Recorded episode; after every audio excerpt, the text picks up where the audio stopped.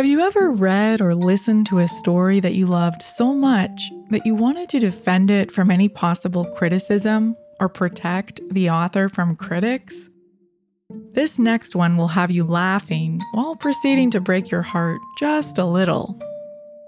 Welcome to Audiobook Reviews in 5. This is Jana, also known as Yana, and today I'm reviewing Everything Sad is Untrue, a true story written and read by Daniel Nayeri.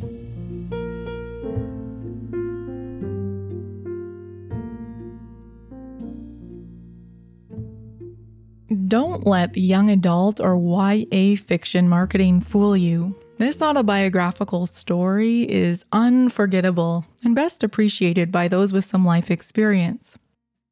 In a nutshell, Daniel, the author and narrator, flees from Iran as a small child, detours through a refugee camp in Italy, and then winds up in middle school in Oklahoma, where he puts on his best impression of legendary storyteller Scheherazade in the tradition of 1001 Nights, all while attempting to convince his classmates of his true identity, even as he's trying to make sense of his patchwork memories and redefine himself. Daniel introduces himself to listeners in earnest, saying, I am ugly and I speak funny. I am poor. My clothes are used and my food smells bad. I pick my nose. I don't know the jokes or stories you like or the rules to the games. I don't know what anybody wants from me. But like you, I was made carefully by a God who loved what he saw. Like you, I want a friend. Well, with an opening like that, I was intrigued.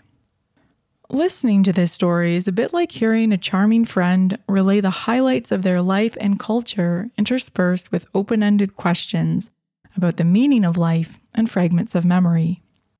I laughed out loud a few times, but this is not all sunshine and rainbows. Tragic details about bullying, domestic violence, and refugee life are casually dropped almost as afterthoughts while the simple joys of stuffed animals, chocolate bars, and Twinkies spark joy for Daniel in a way that I'm sure Marie Kondo never could have imagined.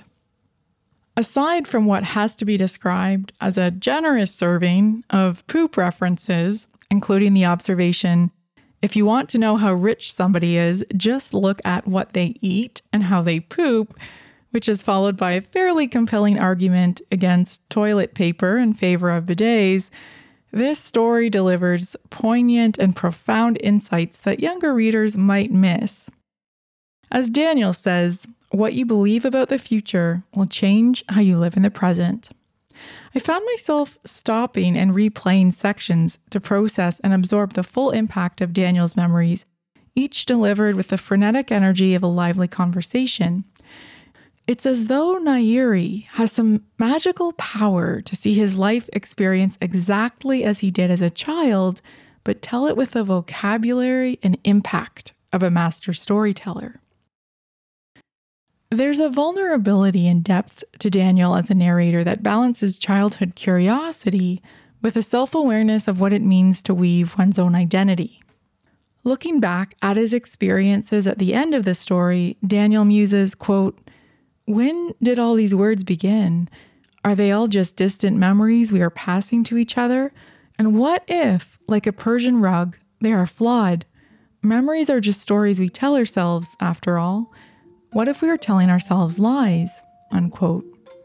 The criticism of this book seems to be that the material is heavy or that the story meanders and there isn't a structured plot.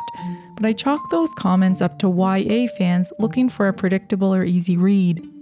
I say, if you want a true story that will enrich and deepen your understanding of what it means to be human at any age, this is it.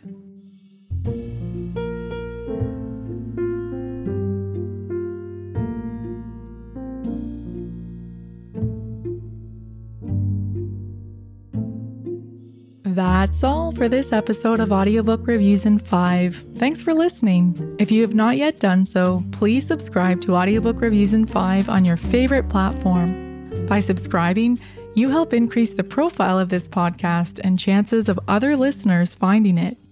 I look forward to checking in with you all again soon. Please stay safe and be well.